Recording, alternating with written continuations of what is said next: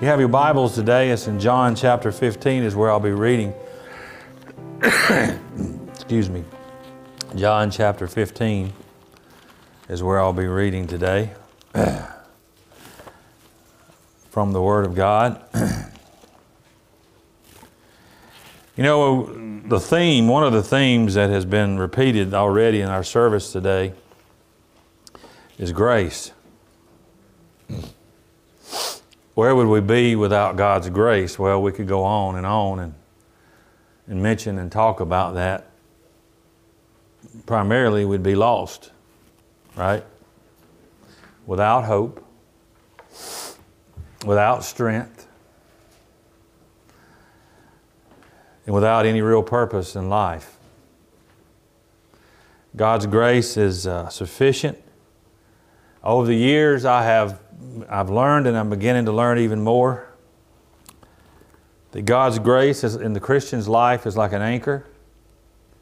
That when everything else changes and life changes and things get out of balance or things happen, God's grace is the thing that holds you when the storms come. Uh, I could give you a number of scriptures, but it is true of the Bible, I can assure you, as you know, that God's grace is how we have strength to live through this life. John chapter 15, very familiar passage of Scripture, one of my favorites in the world. In fact, if you want to spend a little time studying uh, what Jesus said the Christian life is really about, start in John chapter 13 and read through to about 16 or 17. 17. Spend some time in those chapters studying and praying, and you'll, you'll find that Jesus had a lot to say about what the Christian life really is. And if Jesus said it, I believe it. Amen. John chapter 15, I am the true vine, and my Father is the vine dresser. Each branch in me that does not bear fruit, he takes away, and every branch that bears fruit, he prunes that it may bear more fruit. You are already clean because the world, the word which I have spoken to you. Abide in me, and I abide in you, as the branches cannot bear fruit of it, fruit of itself unless it abides in the vine. Neither can you unless you abide in me. I am the vine, you are the branches. He who abides in me, and I in him, bear much fruit. For without me, you can do nothing. How many of you believe that's true? Verse 6 if anyone does not abide in me, he is cast out as a branch and is withered, and they gather them and throw them into the fire, and they are burned. If you abide in me and my word abides in you, you will ask what you desire, and it shall be done for you. By this my Father is glorified that you bear much fruit, so you will be my disciple. As the Father loved me, I also have loved you. Abide in my love. If you keep my commandments, you will abide in my love, just as I have kept my Father's commandments, abide in his love. These things I have spoken to you that my, jo- that my joy may remain in you, and that your joy may be full. I want to share with you this morning a message entitled or titled The Vine and the Branches. Simply, the vine and the branches. Would you pray with me? Heavenly Father, there is absolutely nothing that I can do today apart from you to make any real difference in anyone's life. Father, I ask your Holy Spirit and your Word to do its work today, to soften hearts, to guide our minds, to redirect our attention on things that matter and most. And Father, help us today. By the power of your Holy Spirit, understand and believe and accept your word. We pray in Jesus' name. Amen. What I was saying earlier, I don't think she saw it. I asked her if she liked that, and what I meant was this. It's not a vine, but it's the closest I could do this morning, okay? How y'all like that? Isn't that pretty? I, have kind of been, I've, I've kind of been uh, unhappy that I had to break it off. It's so pretty. But you know, if I ask you today, uh, would you give me $100 for this? Would you pay $100 for it? He would. See me after church. See me after church. I'll, you got $100? I don't believe you got $100. You kind of blushing there. What about uh, 50? Would you give me 50 for it? Nobody. He still give me 50. about 25. That's about as low as I can get. The point I'm making is nobody in the right mind would, right? Why? What value does this have? Does this have? And, and the real reason why it no longer even has value is because it's no longer attached. What's amazing is it looks healthier, but believe it or not, before I broke this thing off her this morning, it looked better than it does now. It's already begun its process of dying. Kind of sad, huh? If you think about it, Jesus is saying the exact same thing to us in this text. He used something that everybody could understand to teach a principle that was eternal. Growing up, one of my family members, one of the few that lived anywhere near me, had grapevines. Some of you know what it's like to go, when I was a kid, I'd go to them grapevines and them big old clusters of grapes would be hanging there. I mean, they ain't like the ones at Bi-Lo. I don't know why they're different Of course, everything comes out of Bi-Lo is different. You ever eat a tomato from Bi-Lo? It ain't the same as the garden. Grateful for it, but it ain't the same. But you, these big old grapes would be hanging on that vine every year, and I'd look forward to going up there and getting me a big handful, and oh, I can still taste them. I've never tasted a grape like it since. Don't guess I ever will. But on a grapevine, there is, there is the the grapes, the branches, the vine. And that's exactly what Jesus was saying here.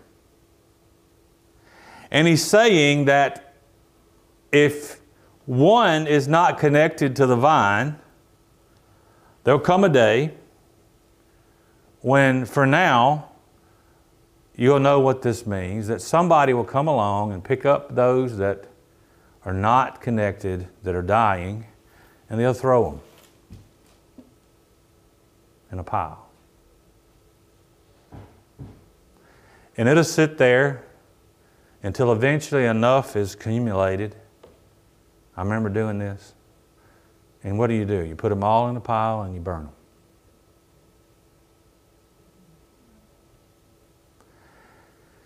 Now, I want to tell you this morning that the contrast that we have in this text is very clear. There are people all around us every day May even be one here this morning, I hope not. And your spiritual life and future is no different from that branch. You're unconnected, you're without Christ, and you're just wilting until the time of judgment. It's kind of, kind of the biggest tragedy, really, that there is for a person to be without Christ, isn't it? This text that we're reading from today is a comparison between what is lying in the floor as an illustration and what the true Christian life should look like, what it should be like. And you got to remember to understand this text and to truly appreciate it, you got to remember when this happened. This was some of Jesus' very last words before he would go and agonize and pray and go to the cross. For three years, Jesus had chosen 12, I have to take my shoes off, 12 people. And he picked the 12 and he poured his life, his heart, his spirit, everything that he had into these 12 because these 12 would take his message and his truth to the world. But at this time, there was not 12 seated with Jesus, there was only 11. If you go to Matthew chapter 13, verses 18 and 23, Jesus comments on this that there was 12, but in reality there was only 11 because who was the 12th? Judas. When Jesus, when, when Jesus spoke this, Judas had departed the group. And he had left for a reason to go and to portray Jesus. So when you understand that, what Jesus is saying here, he is contrasting those which were true and that one which was not true. But think about it. Up until that moment, he ate with the rest of the disciples, he slept, he ministered alongside Jesus. He looked no different than the other 11. Jesus even gave him high responsibilities. But he wasn't the same as the other 11. He wasn't attached. You see the difference? The Bible says that there will be many, many people who will live a life and they will look and sound and even act sometimes just like Jesus, but their life will produce no fruit because they're not in Jesus. You see, the branch that I threw out on the floor as an illustration this morning is what some people would call the Judas branch. There's the branch which produces the fruit of God and God's power and strength through them. And then there's the branch that produces nothing of really eternal value. And it withers and dies. The comparison is found in verses 2 and 8. Verses 2 and 8 of this text, we see that there is a faithful branch. There is a branch that is firmly connected to the vine. And from the vine, it receives all the resources it needs to produce some measure of fruit. Now, if you go to Matthew chapter 13, verses 8 through 23, what you'll read, what you'll find is the Bible says that not everybody produces the same level of fruit. Do you remember what Jesus' illustration? But the reality is, everybody who's attached produces fruit of the one who they're attached to, the one who is in their life. They produce some measure of fruit. So you see the fruitful branch, and then in verse 2 and 6, you see the non fruitful branch, and he says in verse 2, he says that that branch will be taken away. And so, such is true for every woman, child, person that you know that is a family member without Christ, they will be a day, whether it's through death or the second coming of Jesus, that the Bible says He will separate them unto themselves, not for hope, not for a peace, not to be united with their brothers and sisters in Christ, but to be set apart for destruction. Verse 2 says, this Judas branch will be set aside for destruction. You know where Judas is today? He's in hell.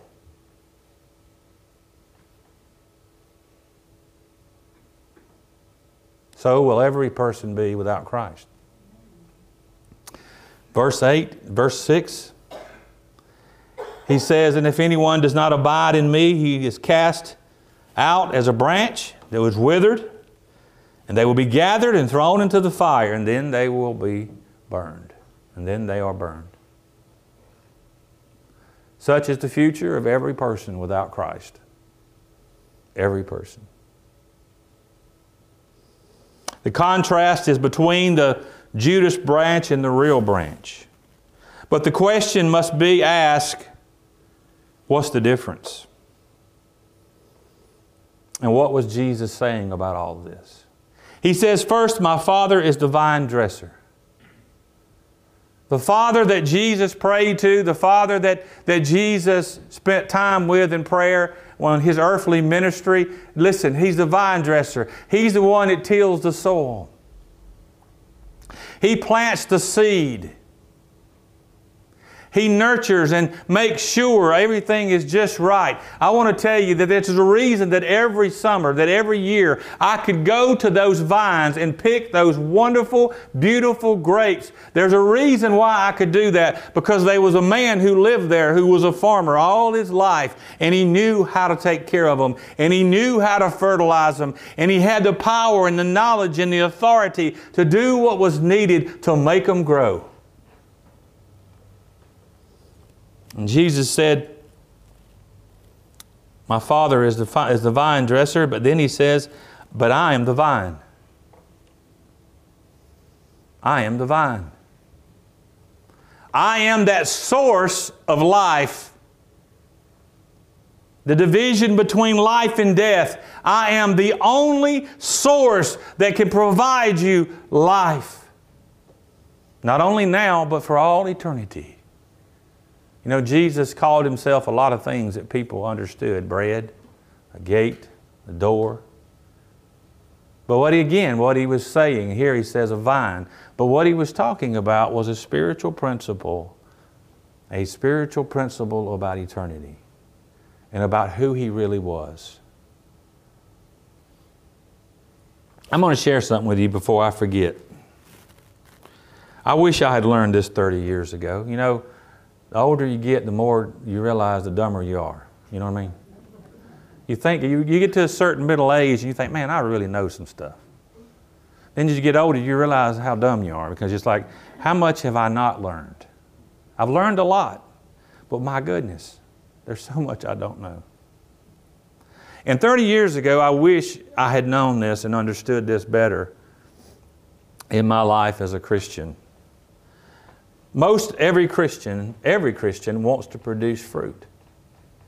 They want to serve Jesus. They want to follow Jesus. They want to be around God's people, even if it's difficult.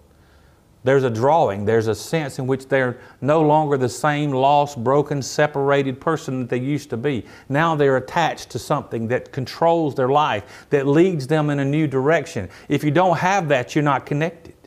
I don't care how many prayers you prayed and how many times you got baptized. That's what the Bible says. You say, Preacher, wait a minute. You know that there's people who got said prayers and, and got baptized going to be in hell. You better believe it. Probably most of them. Most of them. Because it's much more than just a prayer. I was saved through praying a prayer, but it was not because I prayed a prayer of, of knowing and understanding. It was a prayer of repentance and faith and acceptance and surrender. This is what I've learned. That what I've spent so much time doing is trying and figuring out new ways, figuring out ways to produce fruit. And then you, you get frustrated and you get angry and you get mad and you say, Lord, I just feel like my life is producing nothing. Or you get to this certain stage in life and you realize you feel like, oh my gosh, here I am, I'm on the other side now, and what have I really accomplished? Some people call it a midlife crisis. That's not what I'm talking about. I'm beyond that now. Uh, it's hard to believe, but anyway, I'm talking about a spiritual sense in which you want to produce fruit so you try harder, and it's like a treadmill. You just keep running, running, running, and all you get is tireder, more tired. But the fruit doesn't come. You know what I believe is true? All these years I've spent running that treadmill, trying to produce fruit. What I should have been done, doing the whole time, is just using every bit of that energy just to focus on Jesus. And He'll produce the fruit. Those who know Jesus, are connected to Jesus, and those who spend time with Jesus and focus their life upon Jesus, you cannot not produce fruit because it's God working in you. We can try. Oh, I'm not saying we don't, we don't just let go of everything and sit down and we say, okay, God, you do it all. I'm just going to sit here and let you do it all. I'm going to let go and let God do everything. That's not what I'm saying.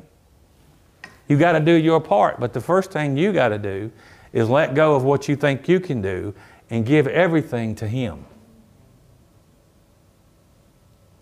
And let Him, the source, the vine, produce in you what you, what does it say in verse 5? What you cannot do yourself. Jesus tells them, and He says, I can do in you what you cannot do for yourself. That because in verse 5 He says, I am the vine, you are the branches, and he who abides in me and in Him bears much fruit. For without me, you can do what? Nothing. Well, wait a minute. Is he talking about I can feed myself? I can get out of bed, put my shoes? That's not what he's talking about. He's talking about the, the spiritual sense of what God can lead and do in your life. The fruit that we produce. You know, you can do the right thing and still do it with the wrong motive. Do you realize that? And there's a lot of people who sit in churches all around, all around us every day, and they're going through that treadmill and they're doing this stuff, but they're not doing it for the right reasons. And Jesus says it's just like that branch laying in the floor. It's dying. There's no value in it. They're just running themselves into exhaustion. But you give it all to Jesus. And you receive from Him that which you need to grow, to learn, to follow, to pursue the things of God. What Jesus is saying is, He's saying, I'll do everything you, I, that I desire to do, and I'll produce in your life what you cannot do for yourself. Isn't that what every Christian should want? Is not just to go through the motions, not just, oh, I'm going home one day. I can't, you know, wonderful. Wonderful. I'm ready to go too. But listen, until it's time for me to go, I don't want to just sit and wait to go home. I want to do what God has called me to do and be what God has called me to be. But I can't do it on my own, Jesus says. He says, There are those that are withering and piled up, and they're just waiting to be burned. And then there are others who are connected, and He says to them, He says, I can do the impossible in your life. Only abide in me. What does abide mean? It means to stay put, to be determined in every way, to stay put. In other words, this thing right here, in order for it to stay put, would have had to stay connected to the tree. Right? It would have had to stay connected to the source. Now, because mean old me, it's dying. It's dying.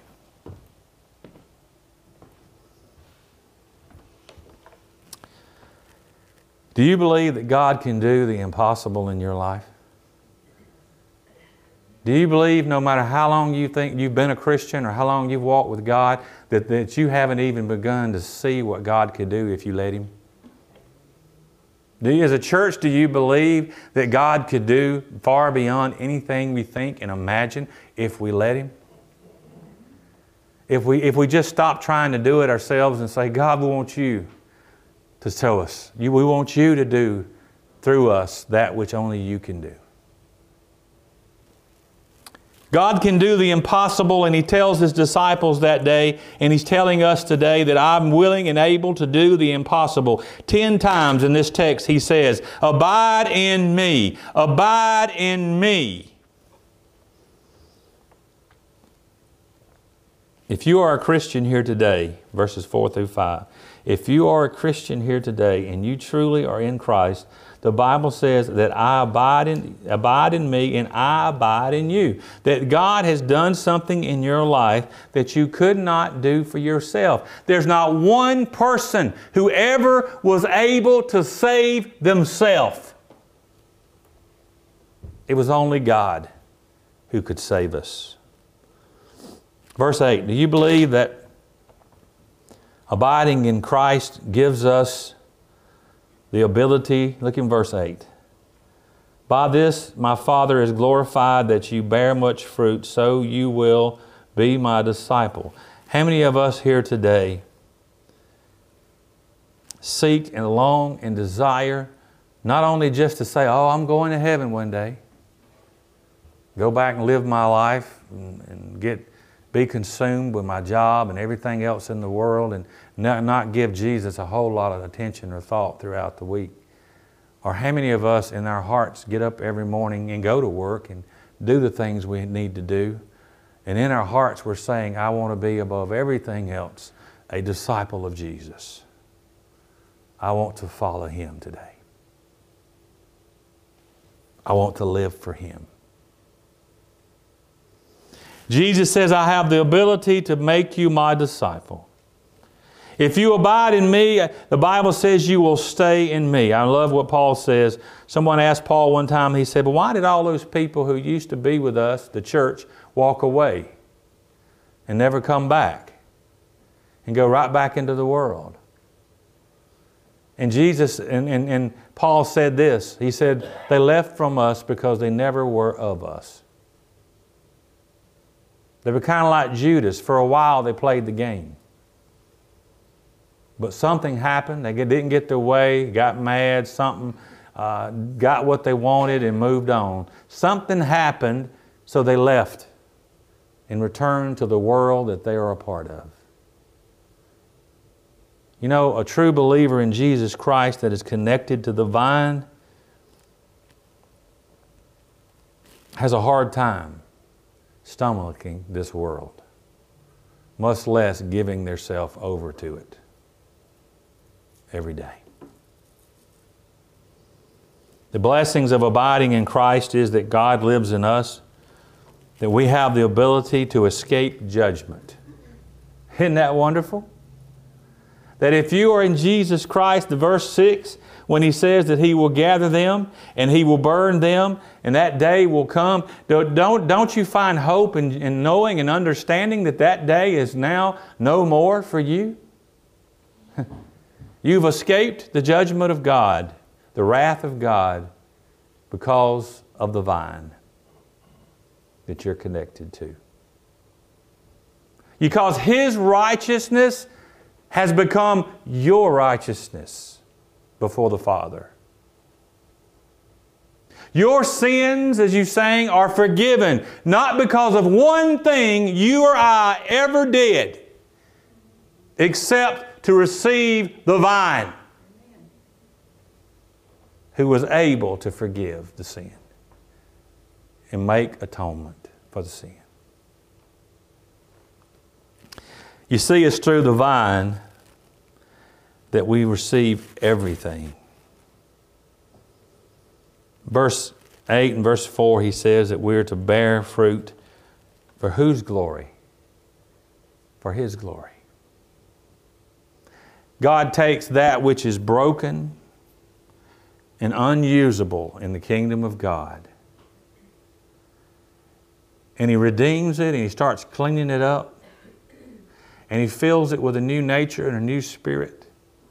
He gathers it together with other believers that's like minded to try to work through this life together. And then he starts making that thing more like him. And every day he feeds it the nourishment, the strength, the wisdom that it needs, just like a vine and a branch. And the whole point of it is to do what? To produce the fruits of God in their life. That God may be glorified, that somebody else may see before it's too late that they can't fix their life. And there is no salvation apart from the vine. It's no different. You see, in reality, every one of us are born just like this limb laying in the floor. We're already separated from Christ. We have a sinful nature, and as, as the older you get, the more it shows. You ask the kid when he steals a cookie out of the cookie jar, Did you do that? Oh, no, Mama. He, he ain't even old enough to talk, but he can say no. He got cookie crumbs all around his mouth. Who taught him how to lie? It's his nature. And that sinful nature separates you. It separates you from God. And as you get older and as you get in the mindset, then you begin to reap your own sinfulness and make your own bad decisions. Anybody ever did that? And you begin to do other things and, that are not honorable to God. And there is no way apart from Jesus that that thing sitting in the floor can redeem itself. It would take a miracle, wouldn't it? Jesus says, and I'm done, listen to me.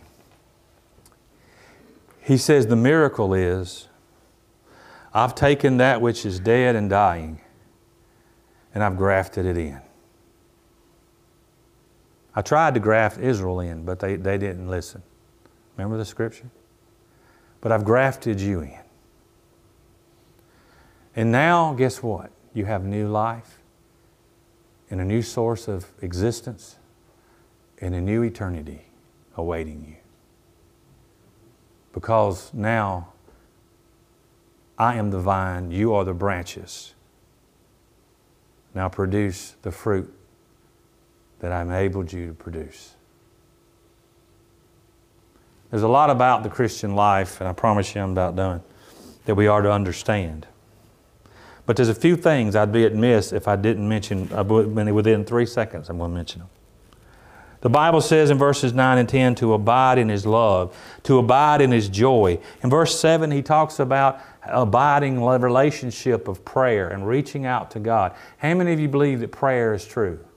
How many of you know that, that real prayer is just relationship with God and aligning your life to what His will is for your life, that your prayers become His will, not just your will? How many of you know today he says that you abide in me and you are my friend? You're no longer a slave, but a friend. Galatians 2:20 says, "I am crucified in Christ, never live, not I that live, but who? Christ who lives in, the, in me. Luke 9 23. Anybody know what that says? What does Luke 9 23 say? Deny yourself, take up your cross. Anybody who what? Comes after him must deny himself, take up his cross, and follow me. You want to know how to live the Christian life and have fruitfulness in your life? You die daily to yourself and let the vine do his work. As long as you're driving the car, you're not necessarily going where God wants you to go. You got to give Him ownership of everything that He might learn and show you how to produce His fruit.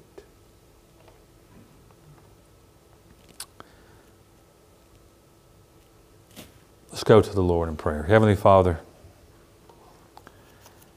this beautiful, beautiful analogy that you've given us in your word. Lord, it takes me back to my childhood and going and picking those beautiful grapes off of that vine. But God, help me to be reminded today that that vine did not produce those grapes for itself. It produced it for me and animals or anybody else. But the tree or the vine never does produce for itself, it produces for others. Father, such is true or should be true for every Christian. Let us die to ourselves daily that you might live your life, your plan through us. God, help us today in our hearts to know beyond any shadow of a doubt that we are connected to the branch, to the vine. And as branches, God, let us seek you with everything. Seek ye first the kingdom of God, and the rest shall be added to you. Father, I know in my life, and most of us here, we've done that in reverse. We seek everything else and try to give you what's left over. But it'll never work. God, help me to give you everything. And then, through your strength, allow you to work and produce in my life, my family, our jobs, whatever we have going on in our life that you would produce in our life that which only you can produce. God, we ask these things in Jesus' name, and for your glory we pray. Amen.